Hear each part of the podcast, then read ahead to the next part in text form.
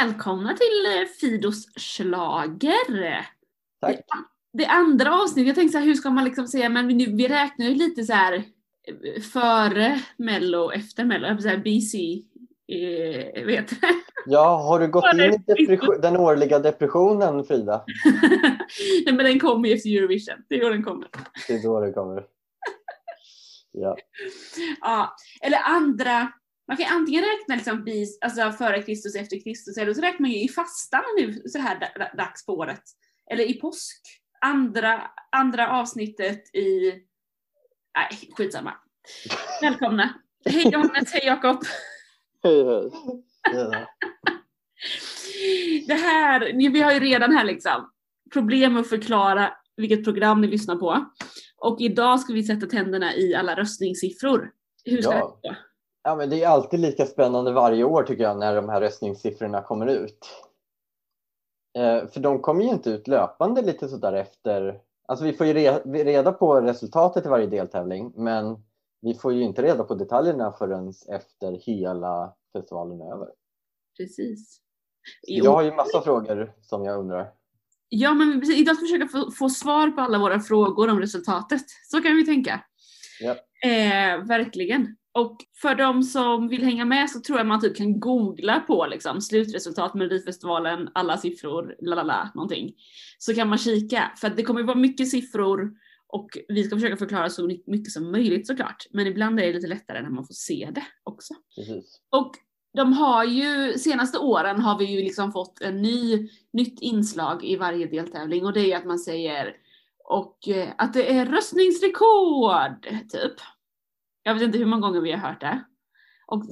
Det borde ju varit i varje deltävling för att det är ju... Ja, det är skillnad från 2020 i alla fall. Det är det de redovisar här. Ja, men precis. Men jag tänker att senaste 4 åren typ har man ju sagt det. Ja. Det är inte bara i år liksom. Det har ju varit de senaste åren. Och det är ju för att fler och fler laddar ner appen. Fler och fler är med och röstar. Då blir det ju röstningsrekord. Men sen är det väl, alltså, när man ringde in och röstade, då man ringde väl typ ett samtal och så hade man lagt sin röst. Liksom. Ja. Medan nu sitter man ju med 5 hjärtan och så kan man ju peppra ut dem på liksom, ja, egentligen alla 12 bidragande kanaler om man känner för det. Men, alltså, så att man kan ju ge oändligt många röster egentligen. Ja, jo men så är det ju. Och i de här siffrorna som de har släppt nu så kan man ju se antal röstande och antal röster. Vilket gör att man kan ju på något sätt räkna ut ett snitt på hur många röster folk egentligen ger i ett program. Men man kan ju också se då att, som sagt, man kan liksom skilja lite på det. Men det jag funderar på är att om man både röstar i sin app och ringer, då registreras man ju säkert som 2 personer ändå. För det är ju 2 enheter. Avröstande. Just det, för man registreras inte med telefonnummer eller sådär. Nej. Alltså i finalen då, om jag räknar snitt, då är det ju 14,4 röster per enhet. Ja, då tror jag ju att en del röstar kanske så här, åh de här 3 är mina favoriter, då röstar jag 5 hjärtan på alla 3. Då har man ju lagt 15 röster. Mm. Ja, jag körde ju att jag gav 5 till 1 bidrag, 4 till 1, 3 till 1, 2 till 1 och 1 till 1. Så jag gjorde en liten ranking på 5 bidrag som blev min topp 5. Liksom. Men då gjorde då det blev ungefär lika många röster, eller vad blir det? Det blir 15 röster då, eller? Ja, det blir ju. 15, ja precis. Det är 15, okej. Okay. Ja, men då är det ju ungefär... Jag minns inte riktigt. Jag la ju fler röster för att jag ringde ju också några gånger. Jag tror att jag gjorde 15 också för att jag brukar göra som Johannes, att jag rangordnar sådär. Men i år så gav vi 5 röster till Dotter, 5 röster till Erik Sade och sen ringde jag 5 gånger på Erik Sade. Mm, just det. Men för man kollar deltävlingarna och sen till då andra chansen, för i andra chansen det är ju ett helt annat system. Dels tänker jag i antal röster. I andra chansen så kan man ju lätt ge, eller jag tänker att självklart nästan att man ger 20 röster. För att man ger 5 hjärtan i varje duell. Och det ser man ju också att det är fler röster i andra chansen än vad det är i deltävlingarna. Så man måste ju tänka in det. Jag hörde någon som pratade om det att så här, oj, är det så många som röstar i andra chansen? Jag tror inte det engagerade så många. Men det är ju för det dueller, tänker jag, som det engagerar mig. Det är lite lättare att rösta fullt krut i andra chansen. För då, är det ju, alltså, då har man ju antingen en favorit eller så har man det inte. Och så satsar man allt där. Liksom. Ja, verkligen. Men när du räknade ut snittet här, Johannes, vad räknade du på? Vilken deltävling eller var det finalen? Det var på finalen som jag räknade. Just det. Men jag får samma snitt i andra chansen, 14,4. Men då är det över hela andra chansen. Mm. Så då, om man har en favorit i varje duell, då ger man ju 5 hjärtan till den favoriten och så gör man det i 4 dueller. Då är det 20 hjärtan som man... Ja, men så antagligen så röstar ju inte alla i alla dueller då. Nej. Eller så liksom, den här duellen engagerar mig inte så jättemycket. Jag ger 3 hjärtan, bara lite gillar liksom. Ja, eller så röstar man inte alls. Så är det, så här, men det är hugget en stycke, det spelar ingen roll vem som går vidare. Så då röstar jag inte. Mm. Och röstar man inte får man inte tycka något i efterhand. Eller hur var det han sa, Christer Björkman? Man får inte klaga på resultatet. Just det. Tycka, tänker jag att man alltid får göra. Nej, men det är det jag tänker. Att då om det är en duell där jag tänker så här, men mig gör det ingenting om det är Klara eller Efraim. Alltså om man skulle känna så, då tänker jag att då kanske man inte ens har röstat där. Så att det är ju, spelar ju också roll. Men vart ska vi börja någonstans, tycker ni? Jag har ju en fråga. Det är ju min favorit i år var ju Patrik Sean. Ja. Och hur nära var det att han tog sig till final? Du, jag ska säga dig att om han hade varit med för några år sedan och tävlat med ett annat röstningssystem, då hade han nog varit i final. Så här är det. Han kom ju på 6:e plats i sin deltävling. Men han gjorde det med 3:e flest antal röster. Mm. Så om det inte hade varit ålderskategorier som delar ut sina poäng, utan bara antal röster, då hade Patrik Sean kommit 3:a i sin deltävling, alltså gått till andra chansen. Men han blev ju klodd av både Eva Rydberg och Ewa Roos och av Frida Gren, som hade färre antal röster men utspridda på fler grupper, vilket gjorde att de fick högre poäng. Och det är egentligen de äldre, va, som tyckte att Ewa Roos och Eva Rydberg och Frida Gren var bättre än Patrik Sjahn. Ja, Eva och Eva, så är det ju de 2 äldsta grupperna gav ju 10 och 12. Och telefonrösterna gav 12 till Ewa Roos. Så Eva och Eva, om det bara hade varit telefonröster, vilket jag tycker är väldigt intressant att kolla på, för då hade vi kunnat få en helt annan final. Om det bara hade varit telefonröster, då hade Eva och Eva vunnit sin deltävling. Just det.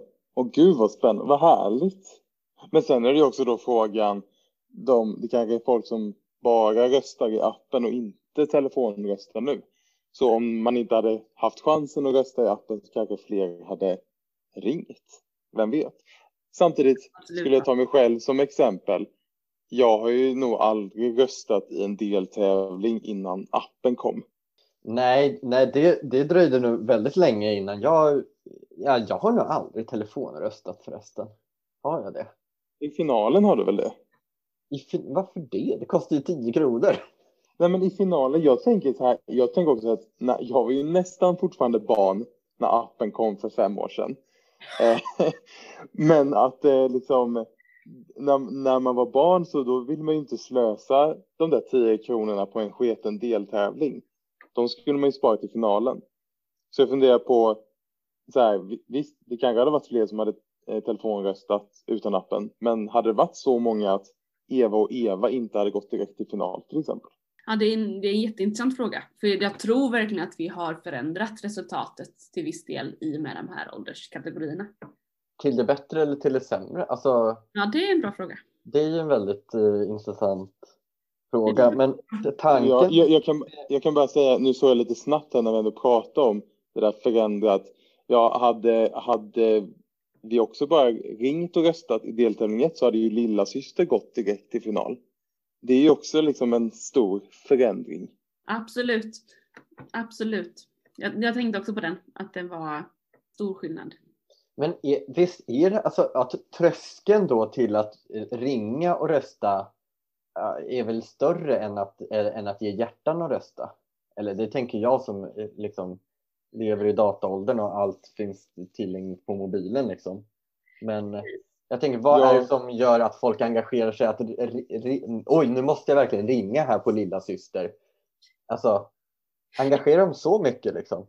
Kan ju vara så att Lilla systers fans bara kollade på den deltävlingen och därför inte hade appen nedladdad. Ja. Och då ringer man istället. Men vi får ju inte veta här hur många personer eller hur många enheter det är i varje ålderskategori. Alltså, nej. För det kan ju vara två personer som har ringt och så nej, det måste ju vara i alla fall minst antal som bidrag. Men det kan ju verkligen vara liksom 100 personer som har telefonringt och så är det liksom 500 000 som är i småbarn liksom. Mm. Det här tror jag att vi har velat ha reda på tidigare år också. För att liksom se hur jämna grupperna är till exempel. Ja, för det är samma sak med 75 plus-gruppen. Hur många 75-plussare laddar ner appen och röstar i den? För vi hade till och med problem i våran undersökning att hitta 75-plussare som typ tyckte någonting överhuvudtaget. Ja, men det är ändå liksom, det är ju inte så här att 75-plussarna lyssnar på vad de... Alltså säg att man tittar ihop. Nu får man ju inte titta ihop på det här året liksom, av corona själv. Men att om hela familjen är samlad och tittar på Melodifestivalen, då kommer väl den här 75-plussan rösta på samma sak som barnbarnet för att ja, men det är klart jag håller med barnbarnet. Eller liksom, hur påverkad blir man av liksom, de man sitter och tittar med? Liksom? Ja, men just det. Vågar jag stå för min åsikt? Ja, så kan det ju vara, absolut. Det som är intressant är att man jämför 75-plus-gruppen med telefonrösterna. De är ju nästan identiska. Mm. Mm. Så antingen... Ja, inte på Lilla syster där i första deltävlingen. Nej, det är sant. Där skiljer det sig mycket.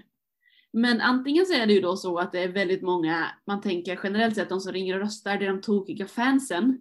Och då har vi ju tidigare pratat och spekulerat i att det är nog en del fans som har kryssat i 75-plus så att man tror att man har mer att säga till om då.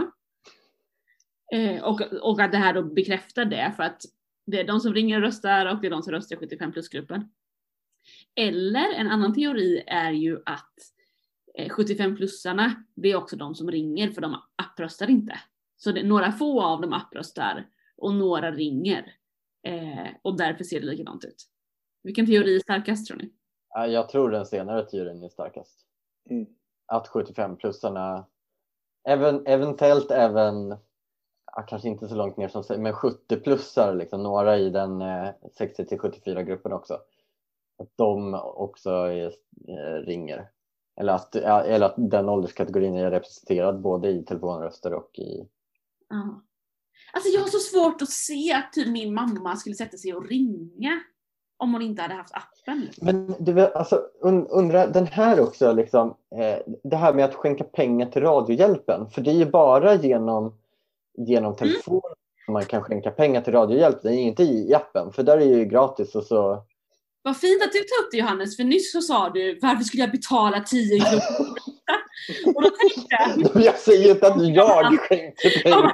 Hans sätt att se på Radiohjälpen, vilket gjorde att jag gjorde en liten räkning här. Ja. Man kan, antingen kan man se det som att så här, man måste visst betala 10 spänn för att rösta. Eller så tänker man, wow, Melodifestivalen har varit med och samlat in över 6,5 miljon kronor till Radiohjälpen det här året. 7,5 till och med. 7,5 till och med, räknar jag fel? Ja, det står längst upp på arket så står det 7,560,820 kronor, står det där? Kul att jag sådär har räknat när det stod. Och att jag räknade fel. Du missade en liten miljon bara. Nej, men jag missade nog en deltävling, tror jag. Men vänta, du kan ha missat deltävling 3, för det var exakt 1 miljon som kom in där typ. Men minns ni hur mycket pengar som skänktes per samtal till Radiohjälpen? Ja, det kostar ju 9,90 va? Och ringa. Är det 2,90 som är kostnaden? Ja, precis. Så då är det cirka 7 kronor då, eller 7,50 går till Radiohjälpen. Då säger vi 7,50. Då är det 110 000 telefonröster i första deltävlingen. Oj du. Nej, ja, det kan ju också vara de andra rösterna som inte går till Radiohjälpen. Ja, jo, absolut. Men om man ringer av den anledningen att man vill skänka till Radiohjälpen och samtidigt rösta, då är det 110 000 personer som har gjort så i första deltävlingen. Om varje samtal ger 7,50 till Radiohjälpen. Mm. Just det. Nu sitter jag här med miniräknaren. Det innebär då att det är 518 röstande i de andra grupperna. Om man är en och samma röstande då i... Ja, fast det där, jag tror inte det håller. För att jag tänker att en del, speciellt där att typ Lilla systers fans, då ringde de då fler gånger än en gång. Jo, men absolut. Men det är de här siffrorna vi har. Vi får ju grovräkna här lite. Jo. Men jag tror vi kan grovräkna på att alla som har ringt röstat har gjort det på två gånger. Tror du det? Jag tror att i snitt... Det är 20 kronor, Frida.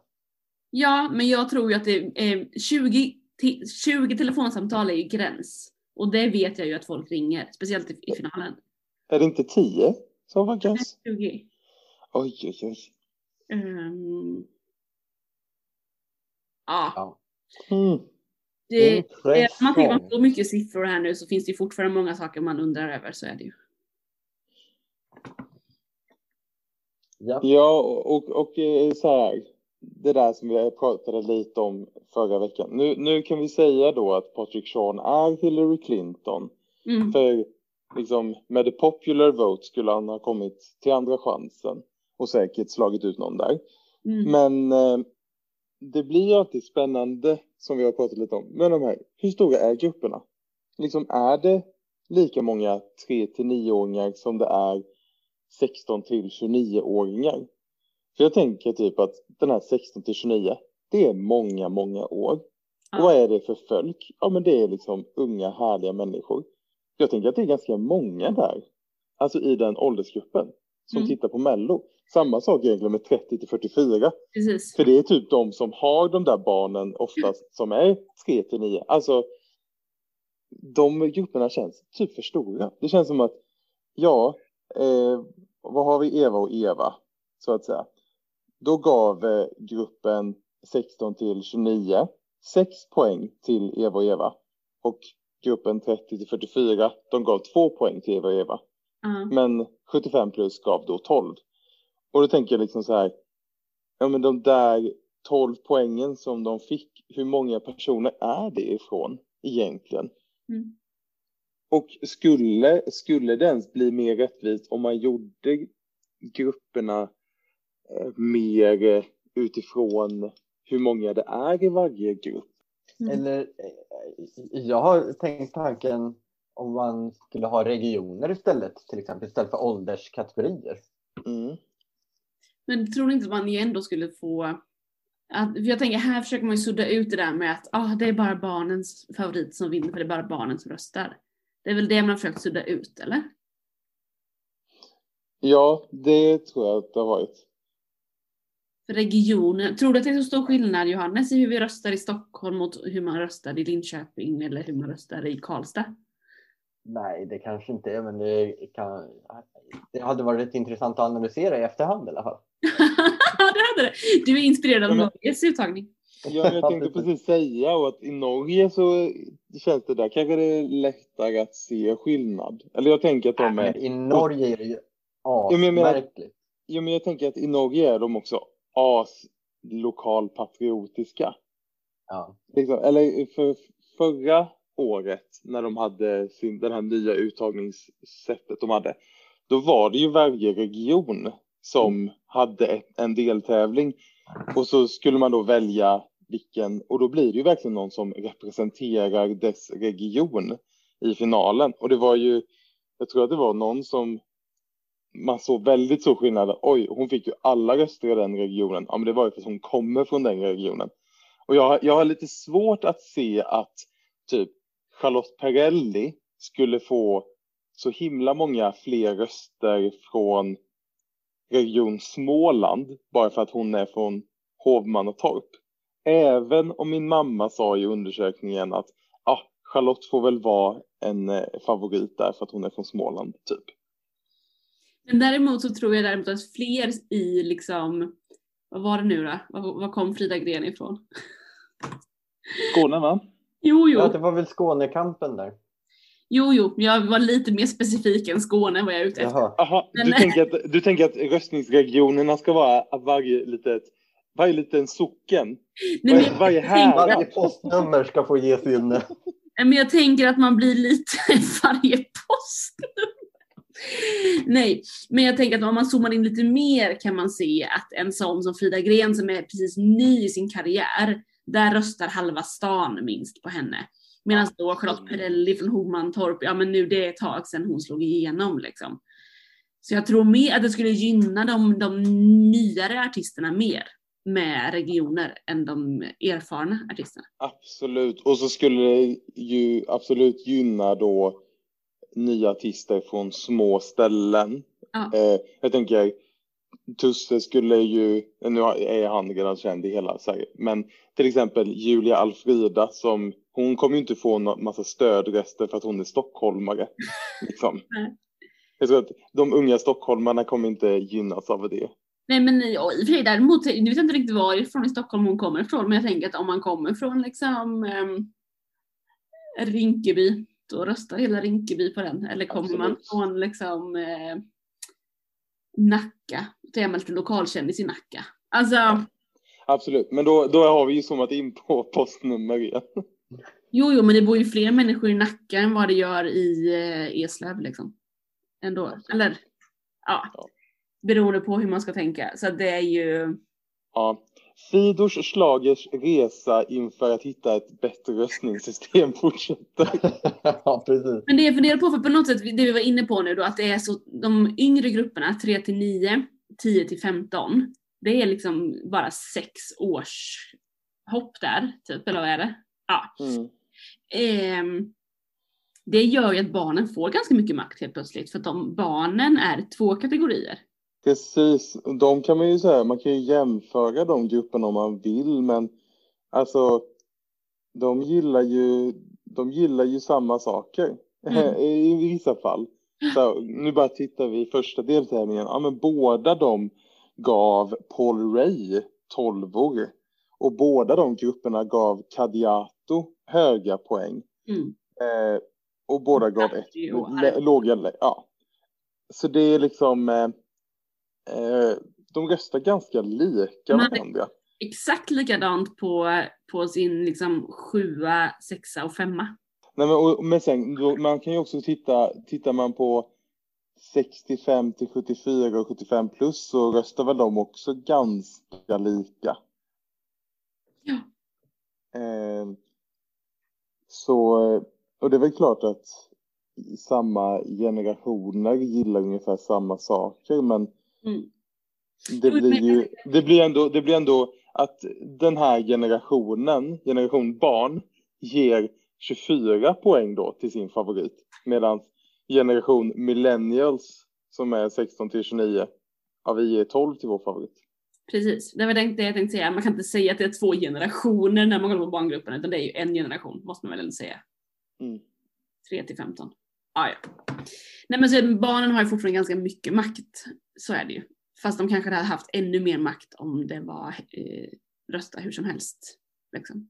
En annan intressant reflektion tycker jag är ju att The Mamas fick ju absolut flest röster av alla i deltävlingarna. Nej, det var Tusse förresten. Mm. Något på tal om Tusse som jag tycker är väldigt intressant i siffrorna. Det är ju att han fick poäng i sin deltävling. Känner ni igen de siffrorna? Ja. 12 från alla grupper och 10 från den yngsta. Det är ju precis som vår undersökning. Exakt. Det tycker jag var lite häftigt. Det var roligt. Det har inte jag tänkt på. Men för däremot annars kan man säga att Tusse har ju liksom... Det går ju inte att säga någonting om att det var fel person som vann. Nej. Den här tävlingen liksom. En annan rolig grej, vi har ju pratat ganska mycket om Klara Klingenström, att det här blev hennes liksom succé och break och sådär. I hennes deltävling, alltså deltävling 4, är hon den som fick flest telefonröster. Poäng från telefonrösterna menar du? Ja, precis. Hon fick 12:an ifrån telefonrösterna. Ja. Det är ju jätteroligt, tycker jag. Verkligen. Och det kan också säga någonting om att det är en viss generation som telefonröstar. Men det har vi redan pratat om. Men... Ja. Ja, men, och i den deltävlingen, jag vill ju jättegärna bara att vi ska nämna Efraim Leo. Jag tänker att alla lyssnare redan har glömt bort honom. För det har ju nästan jag gjort. Men i deltävlingen där, då så får han ju tredje mest poäng. Han hamnar ju på tredje plats liksom. Mm. Inför Anders Hansen. Och hade man sett det innan Anders Hansen, då hade man tänkt, oj, det var bra jobbat. Han ska möta... Vem mötte han? Clara Hammarström. Clara Hammarström, som då kom 4. Men då så, i alla fall, så kollade jag. Ja, men okej, han fick tredje mest poäng i sin deltävling. Kollar man sen i Anders Hansen, då får han först röster av alla.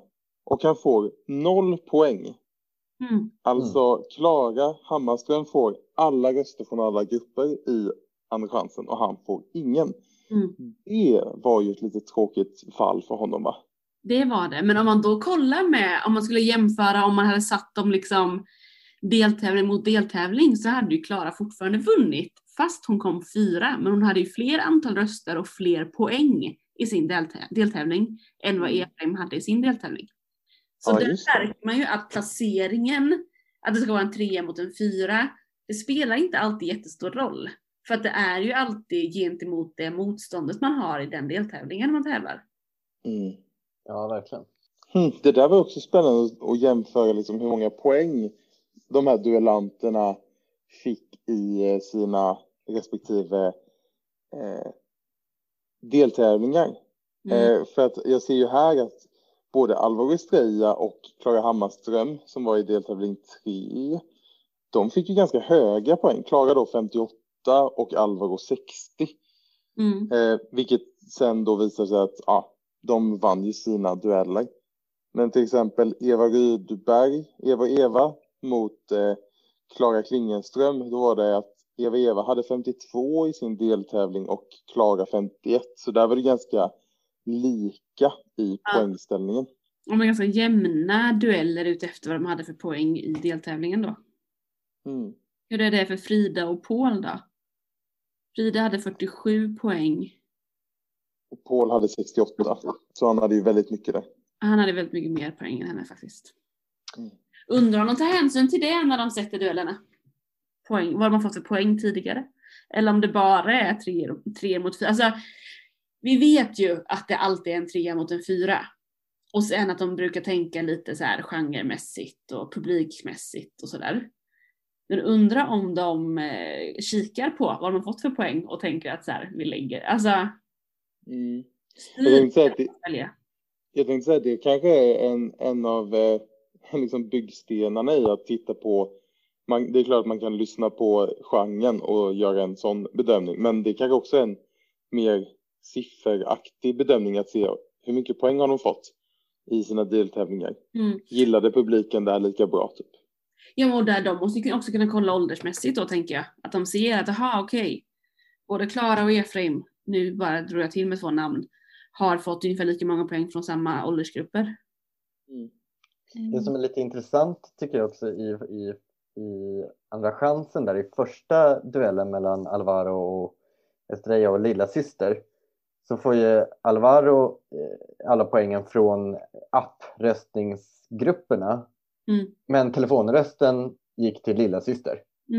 Och samma sak i den andra duellen mellan Frida Gren och Paul Ray. Att Paul Ray får alla appröster, men telefonrösten gick till Frida Gren. Ja, men man märker ju tydligt här egentligen, tänker jag, ett telefonrösterna. Lite vilken typ av musik som går hem där. Och vilka som faktiskt telefonröstar. Ja, precis. Och Lilla systers fans, de brydde sig inte om att skaffa appen. Och som jag tror att vi pratade lite om när vi pratade om andra chansen, att även om Lilla systers fans skulle ha liksom laddat ner appen till andra chansen, så är ju kanske Lilla systers fans så utspridda i åldrar att de skulle ändå bli överrösta av Alvaro-fans i de här olika grupperna. Mm-hmm. Så liksom, för att det kanske är 20 pers, jag vet inte. Låt oss säga att det är 20 stycken som gillar hårdrock i 16-29-gruppen. Men det är ju 50 som inte gillar det och röstar då på Alvaro. Så jag tänker att när man har en väldigt specifik genre som kanske inte är, ja, men som inte är så lättillgänglig eller gillas av så många, då måste man rösta på den genom telefonen, för att tillsammans är man starkare, som hårdrockarna känner. Mm. En annan intressant sak man ser när man tittar på siffrorna, om man kollar hur många röster som har kommit in i varje deltävling, så i första deltävlingen så är det 5 av 7 bidrag som har över 1 miljon röster. I sista deltävlingen så är det bara 3 bidrag som har över 1 miljon röster, och i de andra är det 4. Betyder det att sista deltävlingen var ett svagare startfält? Eller har det att göra med antal tittare också kanske? Det har väl lite att göra med antalet tittare. Alltså för totala antalet röster i fjärde deltävlingen är ju ändå, ja, det är 7 miljoner, så det skiljer 1 miljon mot deltävling 3. Det var 7,5 i deltävling 2, 7,8 i deltävling 1. Så deltävling 4 har ju engagerat, inte alls engagerat på samma sätt som de tidigare deltävlingarna. Och då är det inte... skulle man ju sätta i relation till antalet röster i relation till antalet tittare. Ja, precis. Kan vi hitta dem lite snabbt? Ja, men jag tänkte samma här. Det borde man ju kunna hitta. Jag tar upp Excel-arket här så länge. Okej, första deltävlingen. 3 308 000 tittare första deltävlingen. Oh, vänta. Deltävling 1, och så tar vi tittare. Vad sa du? 3 308 000. Ja. Deltävling 2, 2 972 000. Ja. 3 273 000. Ja. 3 052 000. Så det är ju ändå först tittare i deltävling 2. Det är inte först tittare i sista deltävlingen. Nej, precis. Vill du ha andra chansen och finalen också? Ja, men det kan vi ta. Ja, då är det andra chansen är 2 819 000. Ja. Och final 3 677 000. Det har jag också funderat på. Hur vet de hur många tittare det är? Eller är det tittande enheter? För jag menar, jag och Fido, vi tittade ju tillsammans. Du och Elias tittade väl tillsammans på samma TV? Inte enheter där, utan där är det tittare. Men hur vet de att jag var hemma hos dig? Jag tror att det är att de gör någon typ av uppskattning. Ja. Ja, men för på världen så gick det ju ut en enkät där de tog så här, random selection och så gick den här enkät och så skrev man vad tittar du på i fredags liksom, och så räknar man ut tittarröster utifrån det. Nu för tiden tror jag att det är lättare, eftersom man kan se, alltså speciellt de som tittar via SVT Play eller sånt, och när det är digitalt, då kan man ju se att den här enheten är uppkopplad mot det här programmet just nu liksom. Men hur många som sitter bakom varje tv-skärm, det går väl inte att veta på exakten. Vi ska se, jag googlar. Här står det att man brukar mäta via ett av de vanliga systemen är tv-metermätningarna. TV-metermätningarna sker med hjälp av en låda som är ansluten till tvn och till telenätverket i omkring 600 hushåll som är representativa för befolkningen. Men det brukar ju, för de brukar ju ge preliminära siffror ganska direkt, och sen så brukar man ju behöva vänta några veckor tills de har de riktiga siffrorna. Och då brukar det vara så här plus play eller minus play och så vidare. Idag tänker jag att det är sjukt många som tittar via play. Ja, vi har inte ens tablå-tv inkopplad eller vad man ska säga. Nej, inte jag heller. Inte jag heller. Vill ni gissa på hur många av, hur stor andel av tittarna som faktiskt blir röstande enheter också i Melodifestivalen? Just det. Vad sa du nu? En gång till. Hur stor andel av tittarna är det som röstar i varje deltävling? Hur ska vi veta? Jag vet inte. Frida, du skulle ha lyssnat på när jag läste upp siffrorna på tittarna. Precis. Jag tänker att i finalen så verkar det ju vara väl ungefär en tredjedel då. Precis. 32% får jag det till. Mm. Det är väldigt intressant.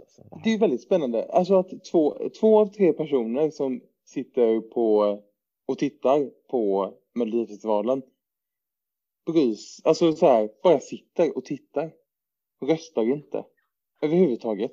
Helt likgiltiga till vem som vinner. Likgiltiga. De behöver inte vara helt likgiltiga, men många tycker ju ändå. Men jag tänker att det är flera av mina vänner jag har hjälpt att ladda ner appen i år. Alltså, det är många som inte brukar titta och så kanske i år kanske man har tittat och då har man inte bara, jag orkar inte göra det, typ. Jag tänker, jag kollade på Norges uttagningar i början av deras, jag laddade inte ner deras app och började rösta, men jag vet att ni gjorde det för att jag blev så här, jag orkar inte, liksom. Men jag tyckte ju ganska mycket ändå. Ja, och det får du ju göra. Men vad var det? Men jag får inte klaga. Jag får tycka väl inte klaga. Exakt. Nej, men vi kan ju se i varje deltävling, i princip alla deltävlingarna och andra chansen, då är det 19-20% av tittarna som faktiskt röstar. En på 5 alltså. Ja, så det är fler som engagerar sig i finalen än i deltävlingarna av de som tittar på respektive program. Mm. Men och det är väl ungefär vad jag kanske brukar tänka i typ Eurovision. Ja, men jag brukar tänka nog så med också. Aha. Men det är ju då som sagt för att jag fortfarande tänker att jag inte hade röstat i deltävlingarna om inte appen funnits. Mm. Liksom. Men i finalen så tänker jag att, och också för att det har vi också pratat om och det ser man ju i siffrorna att det är ju en del som bara titta på finalen, som inte tittar på alla deltävlingar. Liksom. Ja, så är det. Och i snitt så i deltävlingarna så ger man cirka 12,5 röst per röstande. Medan i andra chansen och i finalen så är det nästan 14,5 röst per röstande. Mm. Ja, finalen engagerar. Hur jag röstar också. Ändå. Stämmer det med hur du röstar också, eller vad sa du? Ja, men jag tror att jag röstar lite mer i finalen än vad jag gör i deltävlingarna. Men vad har du för taktik när du röstar, Frida? Eller har du någon taktik? Alltså, jag tänker att jag vill göra ett stort avtryck som möjligt. Så det är ju sällan jag ger 2 till någon. Utan jag ger liksom allt eller inget, typ. I deltävlingarna? Ja, alltid. Mm. Okay. Men det kan vara så att det är 5 poäng ger till mina favoriter. Sen om någon tycker så här, det här är ändå ganska bra, då kanske jag typ till den ger 3. Mm. Men jag brukar ju inte så här jag ger ju verkligen inte till alla. Och jag brukar försöka tänka typ allt eller inget. Ja, men för det tyckte jag var lite intressant om vi kopplar tillbaka till det norska systemet. För där hade man i varje deltävling hade man bara 3 röster som man kunde ge. Mm. Och då blir det, och jag tror det var 8 bidrag eller 6 bidrag eller något sånt där. Men då satt man ju liksom bara, nu måste jag verkligen rösta här med omsorg. Bara hjärtat. Liksom. Ja, verkligen. Och med hjärnan. Ja, precis. Och men man ser röster, för där är det ju 4 dueller. Det är ju, eller 4 personer, det är 4 bidrag som ställs i dueller. Ja, precis. Hade man 3, då var man tvungen som är du hade 3 i hela programmet, tror jag. Ja. För man då la alla med 3 röster i första duellen. Då kunde jag inte rösta på, ifall min favorit gick till guldduellen, kunde jag inte rösta på den längre då. Jo, jag tror att du fick 3 nya röster i guldduellen. Ja, det låter jag tror att det var så. Ja. Men det tycker jag låter ändå på ett sätt kanske lite rimligt. Att, eller att man har ett mer begränsat, och vad gulligt eller groteskt det hade varit om istället för att man då ska rösta med hjärtat så är det ett litet pulserande hjärta på tvn. Ska man rösta med hjärnan så är det en liten pulserande hjärna där nere. Men det jag tänker är, det är ju svårt att jämföra i med att Norge också har ett helt annat system i tävlingen. Men jag tror nog att egentligen skulle vi kunna få ett bättre resultat. Vad är ett bättre resultat? Jag vet inte. Men om man hade sagt så att alla, man har inte fler än 5 hjärtan och de får du fördela. Typ. Mm. Ja, precis. Och sen kan du ringa om du vill rösta mer. Mm. Jag tycker också så här.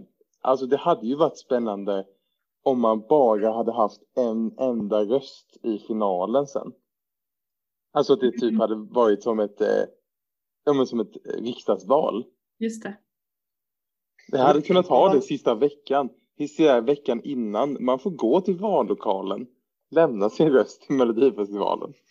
Jag vet, tänk om vi skulle ha så här i liksom riksdagsvalet. Att så här, jag tycker typ lite som Centerpartiet, fast jag tycker lite som Kristdemokraterna också. Alltså jag är lite moderat och sen i vissa frågor tycker jag som Socialdemokraterna. Så jag liksom verkligen...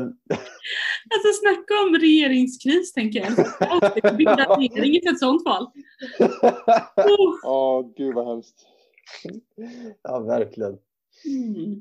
Nej, men jag tycker, är det inte lite regeringskris över Melodifestivalen också? Fast å andra sidan, i år var det ju extra tydligt att det var Tusse var ju solklar vinnare. Oavsett hur vi hade vridit och vänt på det här röstningssystemet och haft något annat, så hade ju han kommit ut som vinnare ändå i år. Verkligen, verkligen. Så det är intressant. Jag tror att vi kanske har babblat på om de här siffrorna ett tag nu så att våra lyssnare... inte kanske alltid hängt med heller. Men man kan gå in och kika på dem lite mer om man vill. Och det är en del saker lite intressanta. Vi har nog pratat om de mest intressanta. Och ni har fått vara en fluga på väggen. Vi sa ju förra veckan i podden att vi kommer fortsätta podda fram till Eurovision. Och att ni jättegärna får komma med förslag på vad vi ska prata om. Och vi har faktiskt fått en del förslag på vad våra lyssnare vill att vi ska prata om i våran podd. Och jag tänkte säga några av dem och se vad Johannes och Jakob, vad ni tycker, om ni nappar på något här. Så att du vet vad vi ska prata om nästa vecka liksom. Vi har fått höra att de tycker att vi ska ha fler gäster. Får se om vi kan få in några fler gäster. Ja.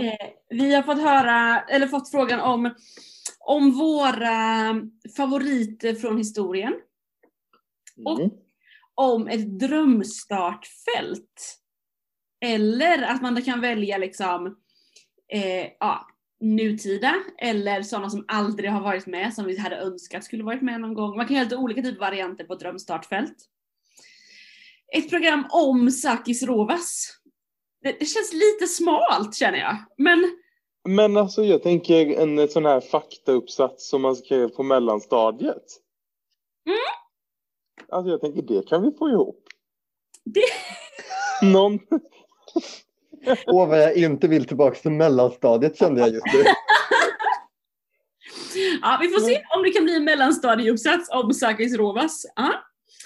Sen så har vi då också mer, de vill höra om våra live-upplevelser både från Mello och Eurovision. Så det känns som att vi har lite som vi skulle kunna snacka om framöver. Absolut. Vill man höra liveupplevelser redan nu så kan man gå tillbaka till tidigare Fidos Schlager poddavsnitt när vi är i Lissabon och poddar.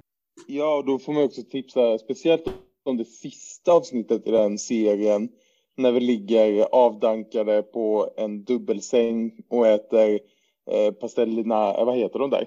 Pastel de nata tror jag de hette, eller? Pastel de nata. Och bara liksom babblar.